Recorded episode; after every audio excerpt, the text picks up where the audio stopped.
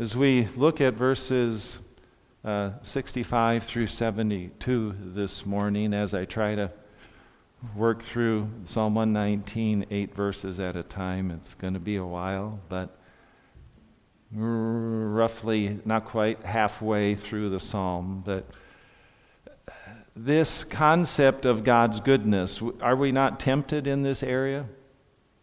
When life hurts, when life happens, uh, talking to somebody recently, in the past calendar year, they visited doctors 125 times.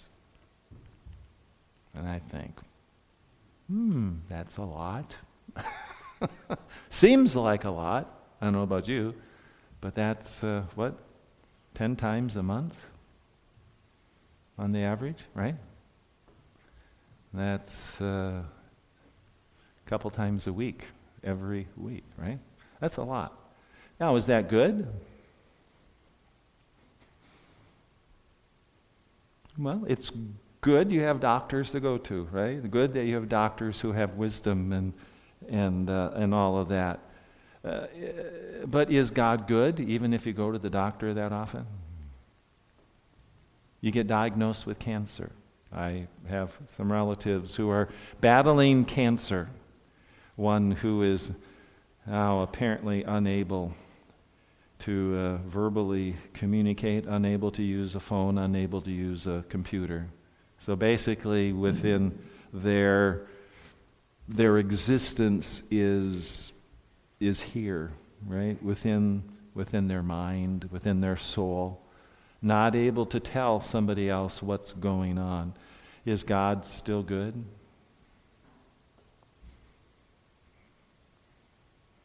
Yeah. Those who, I have acquaintances who are battling Parkinson's, and th- their body no longer is doing uh, what you know they, they had had uh, had been uh, athletic and, and very active, and now they they wrestle with some of the most basic things. Is God still good? We need to look at God's goodness and we need to remember that we will often see it through the lens of affliction. We, we don't always think about God's goodness when we're cruising along, right? We, I, I know it's, it's mundane, but we were traveling over to Mayo Clinic the other day and cruising along on the new highway. Oh, that's, that's good. Right? We say? Because now I don't have to wait, right, for the tractor to whatever, or for the combine, or for the really slow driver. But then we were cruising along, and then we came upon somebody who was not doing good. They were below the speed limit. Right? And it just, my flesh just immediately responds with, that's not good. How dare you interrupt my flow? Right? I was flowing just fine. Right? And, and we immediately begin to think this is not good. But then you, you sit back and you begin to ponder based upon Scripture. And I've already addressed these things, but and you see that on the wall there. The definition of what is good has not changed at salvation. God is still good, whether I'm a believer or not.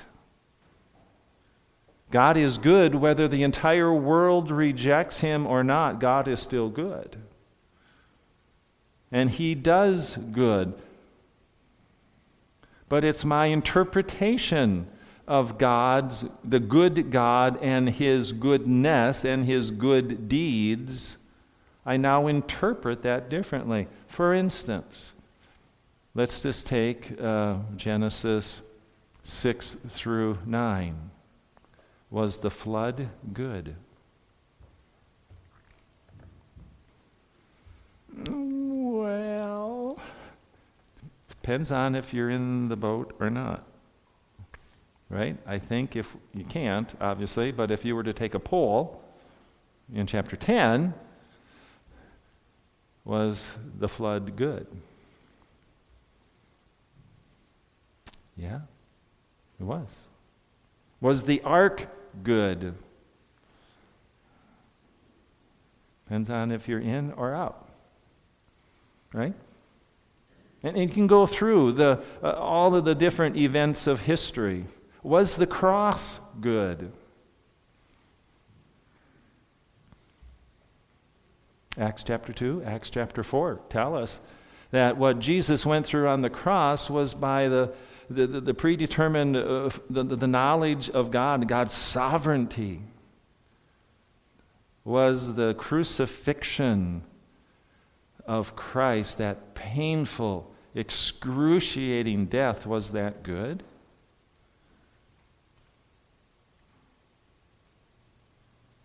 But we receive good from it, right?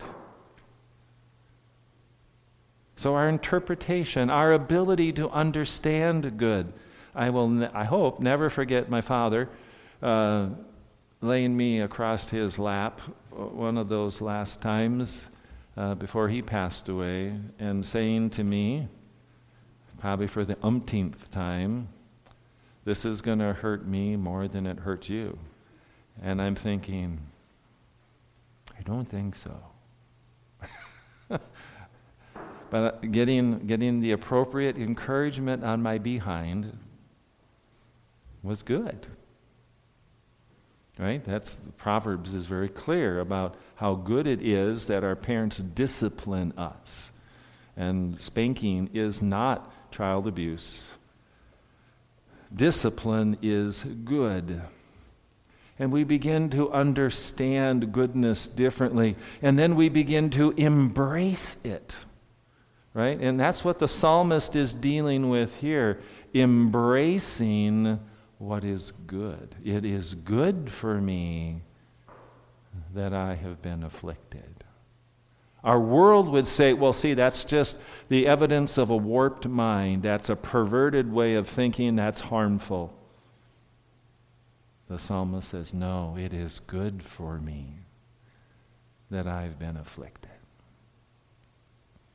So, when we seek God, when we love God, we are loving who and what is good. The world is wrong, God is right.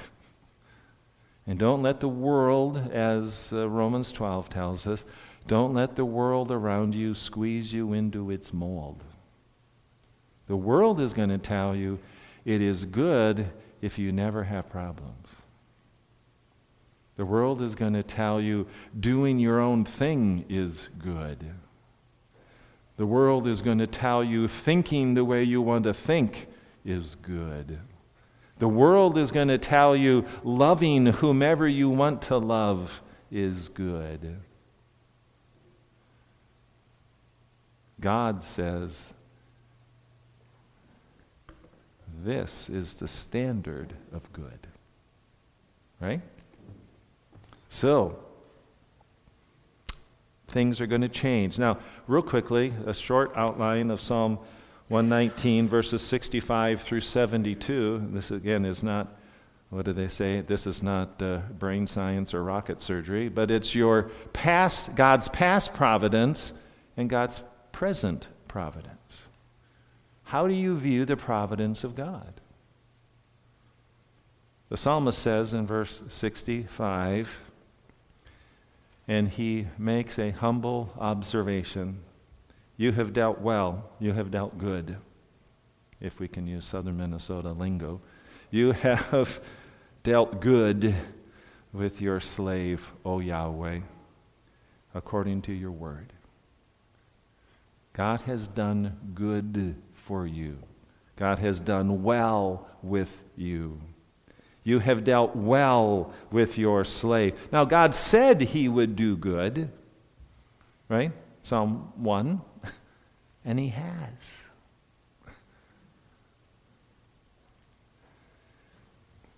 Now, Alec Motyer picks up on this issue of what is well and what is good.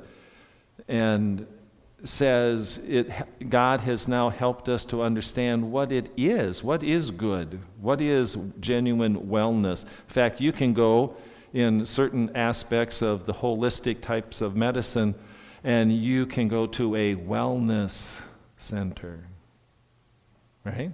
A goodness center. What is good? Is it always good, always best to have good health? Or do we sometimes need what we say poor health in order to learn things, right? What is good? How do we appreciate what is good? Where do we find good? Do we find good only when we look within? Are we basically good people? Eh, that's what the world tells us, right? Is it good, my wife and I were reading this morning, is it good to have a guilty conscience? Sometimes, right? Aren't you grateful for a conscience that condemns you? What is the source of good? The world would tell us, well, it's of course, it's, it's when you have a better job, when you make more money, right? When you have a, the right kind of pickup, right? Ram pickups, of course, right? Yeah. but we, we live in a culture that says it's based on the here and the now. This is what's good. Well, what about the hereafter? What about eternal life? and the demands of good. You have dealt well with your slave, O Yahweh. Oh, there's that word, slave, right? Oh, that's bad. Really? Is slavery always bad? that's a question you have to ask people today. Well, if slavery is always bad, then God is bad because God has slaves. Right? God purchased us and we are slaves of God. Is that good? That's wonderful. it's more than good, right? I remember hearing a, a young Christian uh, woman saying, Oh, this, slavery is always bad. Well, no. At moment of salvation, you become the slave of God. Well, no, I'm a son of God. I'm a child of God. Well, that's true. But you're also the slave of God. Oh, well, I hadn't thought about that. Well, you need to. You need to think this way. So the, the psalmist says, You have dealt well with your slave, O Yahweh, according to your word. You've kept your word. Secondly, the psalmist says he prays for having good taste. Not that you taste good, that's a whole other thing. But you need to have good taste. What is he saying here? You see it in verse 66? Teach me good discernment. The word discernment is also translated taste. Now, we say, Give me the psalmist says, Teach me good discernment and knowledge, for I believe your commandments. Isn't it good to have good taste? Some of you, maybe ha- having gone through the last few years, uh, I've talked to a number of people who lost the ability to taste, right? So, does that taste good? Hmm, maybe. Maybe not, right? Sometimes when you have a, a, a cold or a, a flu and you, your taste just, right? Stuff just doesn't. Yeah, that sounds good, but then, oh no, it wasn't good, right? We've lost our taste. There's a lot of people who have lost, well, we all, from the moment of conception, have bad taste, right? We are, we are all want the wrong thing. The desires of your father you want to do. We saw that in John 8 this morning. But what we need is good taste. What we need is the ability to reason well, to develop a taste for what pleases God. This is a prayer that the psalmist repeats uh, one, two, three, four, five, six, seven times in Psalm 119. Give me good discernment. Give me good taste. J. Adams says it this way He needs to know the specific commands that will guide him in his daily decision making, and he needs to know exactly how to obey them. That's good taste. You want to taste, oh, taste and see that the Lord is good. God's commandments are good. God, give me a taste for what pleases you. That's what we need. That's what the psalmist is praying for. Thirdly, the psalmist offers a humble perspective on being habitually misled. Verse 67. He says it this way Before I was afflicted, I went astray. I, I, that's just, that was my life. I was always astray. But now, I keep your word.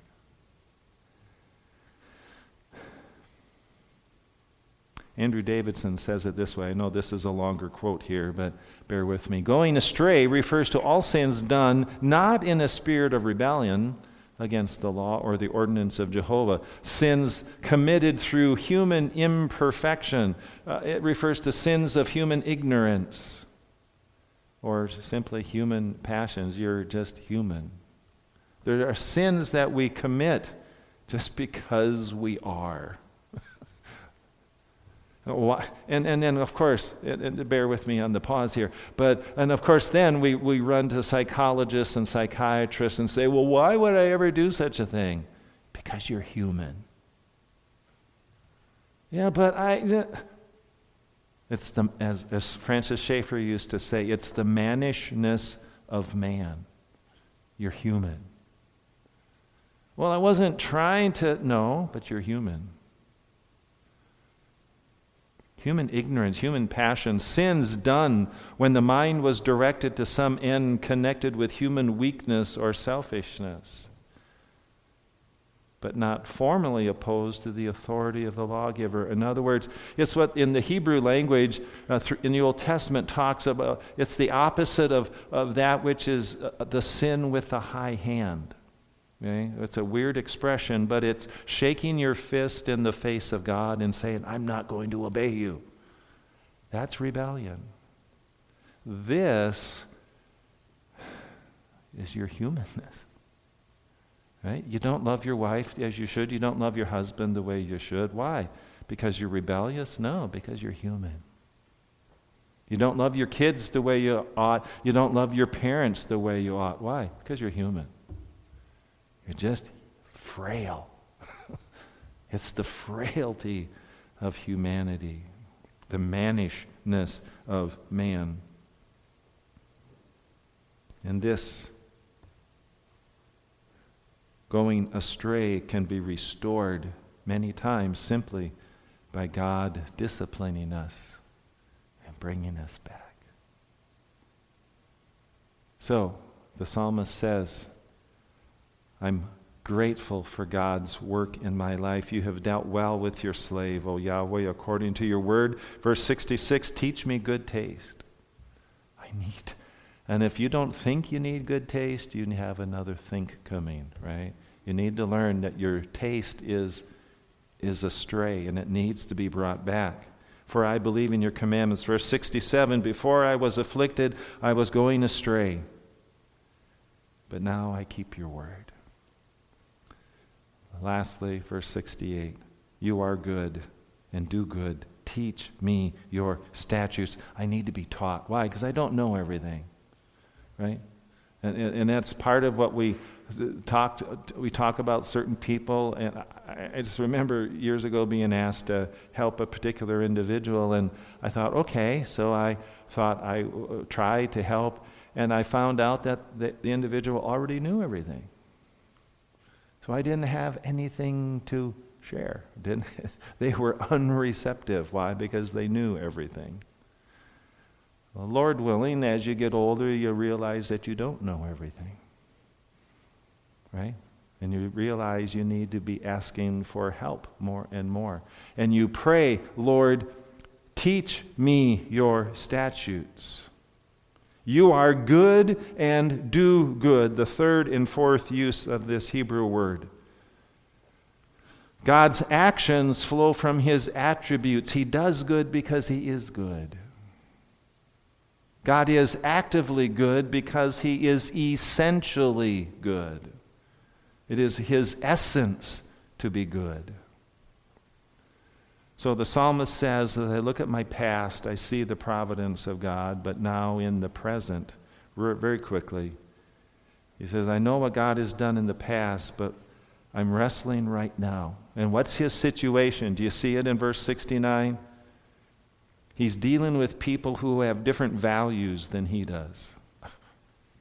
Right? Like go to work. That'll that'll learn you, right? You'll you realize people have different values than you do. So what are the values that he is addressing here in verse 69? He says the arrogant have a set of values that are different than the righteous. And what they do is they value different activities. Verse 69 The unbeliever, it says, the arrogant has smeared me with lying. The, the, the, Hebrew word there can also be, perhaps you think of uh, drywall mud or plaster, right? That's what the, the arrogant is trying to cover me over with, with this lying. As one man said, the, the psalmist is not suing for defamation of character. But what he is realizing is he needs God to sanctify him. And he needs to unreservedly obey God's word and God's will in spite of the lying. You see what the psalmist says? The arrogant have smeared me with lying, that's what the, the unbeliever does. The believer has a different set of values regarding activity. He says, With all my heart, I will observe your precepts. In other words, your lying is not going to change my obedience. See, that's a different value. So it's a different idea of what is good. The unbeliever says it is good to smear somebody with lies. The believer says, no, it is good to obey God regardless of the lies. The important issue is not the arrogant. The important issue is not what the arrogant say or do. What is important is the Godward response of the believer, regardless of whether you lie about me or not. I will, with all my heart, observe God's precepts. People are going to lie because people are liars. Right? They do what they do because of what they are. Just like God does what he does because of what he is. Unbelievers do what they do because of what they are. They are liars, therefore they lie. The world is going to lie about you. They're going to smear you. We even use that expression in English, right? A smear campaign. Smear away, the psalmist says. But I, with my whole heart, will observe your precepts. The world also has a different view of pleasure. You see that in verse 70. Their heart is covered with fat, which, in, again, in the Hebrew language, uh, the, the, Hebrew uh, culture is, is uh, to be fat was to, to demonstrate that one had material prosperity. But with the fatness comes a spiritual insensitivity. The psalmist is saying in verse 70 their heart is covered with fat. It looks like they're prosperous, but they're not spiritually sensitive. Look what he says about himself. Where does he take his pleasure? But I delight in your law. Eh, we're going to take pleasure in something. Prosperity, material prosperity, physical prosperity, or spiritual prosperity. Well, why would you want to go to church? Because I want to know what God has to say and I want to be with other people who are thinking that same way. I want to be prepared. As the old 60s westerns would say, I want to be prepared to make, meet my maker. Right? which is a biblical concept. But how do you define good when it comes to activity and when it comes to pleasure? But not only is it the contrasting values of the arrogant and the righteous, we also have the proper values in verses 71 and 72 very quickly. The values of the righteous despite the slander of the wicked. Verse 71 says we now have the right value when we look at suffering. Remember those days as an unbeliever? We thought that all suffering was bad. Right? It's never good to suffer. Well, the psalmist says, by the grace of God, verse 71, it is good for me. There's that last excuse me, the fifth use of the word good. It is good for me that I was afflicted, that I may learn your statutes. This is a lifelong, to be a lifelong preoccupation with the Word of God. This is what it used to be. Some of you are old enough to remember when medicine came in a, a liquid form in a bottle. And they said, You're going to take this because it's good for you. Uh, I'm not so sure. Right? And it tasted. In fact, you can buy medicine that is actually called bitters, right? And they're good for you. No, they're not. They're bitter. No, they're good. right? And we struggle with that in our immaturity. But suffering is a similar thing.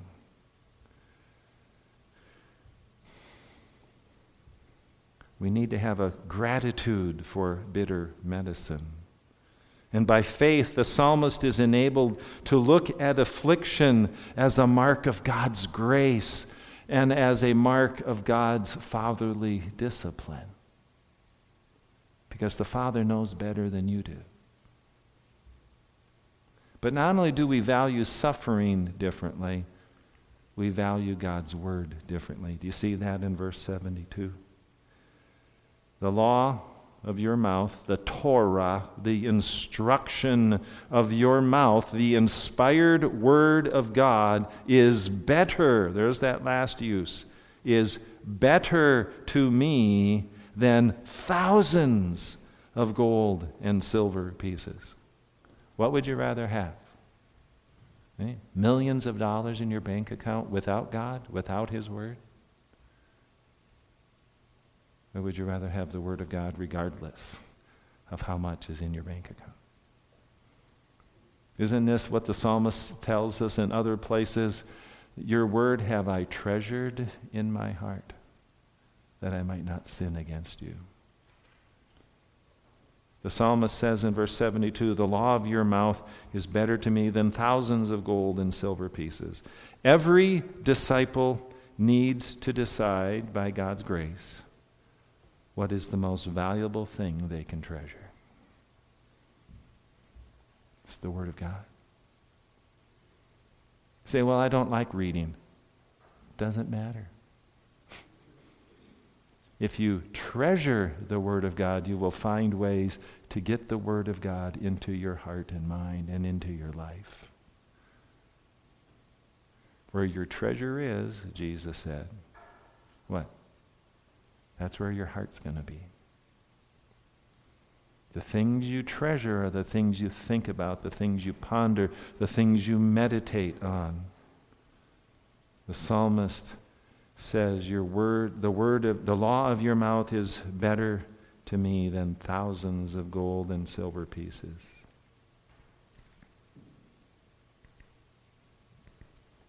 Three things, real quickly, just some quotes from some I found helpful here. When the faithful study God's word and pray to understand his ways, they realize that his word is good, better than riches. Right? We need to be people of the word. We need to allow the word of God to, to well, as the psalmist in Psalm 1, right? We need to be saturated with the word. Sometimes when we not me, but uh, people who know how to cook and grill food, uh, sometimes saturate the meat, you know, overnight and let it, uh, what's the word, marinate. Ooh, okay? I do know one word about cooking. And it's, they let it marinate, right? And then they take it and they throw it on the grill and we say, well, that, what? That improved the taste. Why? Because it marinated, it was saturated. When you uh, allow the Word of God to saturate your heart and mind, you develop good taste. Wiersbe says it this way The person of faith does not live by the priorities and values of the world. We've had enough of that. We know what that's like. But we put the will of God ahead of everything else. Or to say it one other way, George Zemek, in his helpful book on the Psalms, he has one entire book uh, written in a whole book on Psalm 119, and it's super in depth, and it's, it's just, it's a gold mine in so many ways. But he says it this way that God is in the business of using personal affliction as a catalyst for spiritual growth. How many times have you talked to somebody and, and he said, Well, what is it that kind of motivated you to go? Well, I had to go through this. Ah. And then those who have been through something similar kind of sit back and go, hmm, I understand. Been there. Right? Because you know the affliction in life is a catalyst for spiritual growth and also as a cultivator of right attitudes and proper priorities. Right? It kind of cuts off all of the, the, the frivolous and the mundane and the it, we just need stuff some stuff just needs to go and we realize that what's really important is the Word of God and my relationship with God and my Christ likeness and my meditating on His Word and all these other things just kind of tend to, right? you realize what's really important. And sports are not necessarily evil, but they're not the most important thing in the world. But they used to be, at least for me, they used to be. And if you ever watch me participate in sports, you say, well, why would that be? But, the, but they used to be important. And now it's like somebody said, uh, asked my wife, you guys going to watch the, the football game? I was like, what game? Is there, a, is there a game coming? Oh, Super Bowl. Oh, nah, not really. Because it doesn't matter in the grand scheme of things. Now, does God care who wins the Super Bowl? Yes, He's already determined what that's going to be, and people are waiting to find out. But ultimately, it's not a high priority because there are more important things. Right? You think it through. And, and uh, if you've ever sat in the hospital uh, at the, the bedside of a loved one, you realize, you know, the sporting event doesn't really matter. This matters.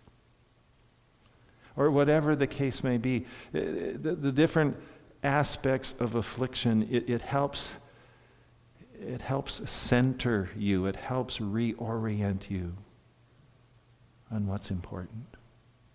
So it is good for me that I have been afflicted that I may learn your statutes. Let's pray. Father, thank you for your word. And as we've come to the end of our short series on the Psalms, it is good. You are good, and you do good. Your word is good. Affliction. I can look at affliction now and say it is good that I have been afflicted. Now, the affliction itself, the specific cancer, the specific suffering, the specific difficulty, in and of itself, we would say is, is bad, is, is at sometimes evil, but the end result of it is good. Even death itself Peter learned that he could glorify God in the death that he suffered.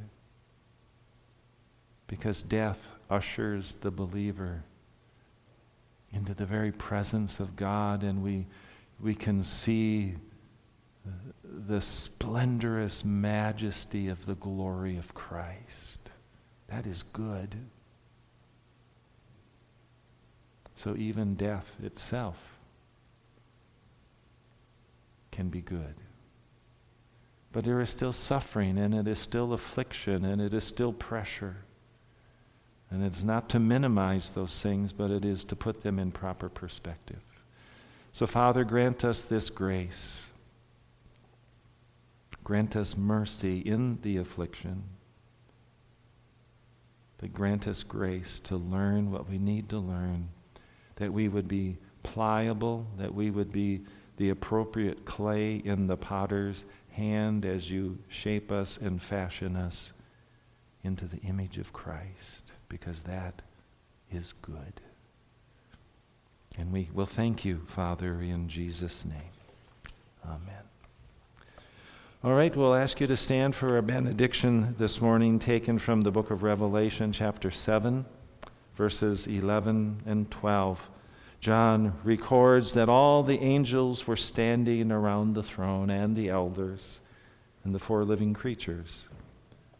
And they fell on their faces before the throne and worshiped God. And this is what they were saying Amen. The blessing and the glory and the wisdom and the thanksgiving and the honor and the power and the strength be to our God forever and ever. Amen. You are dismissed.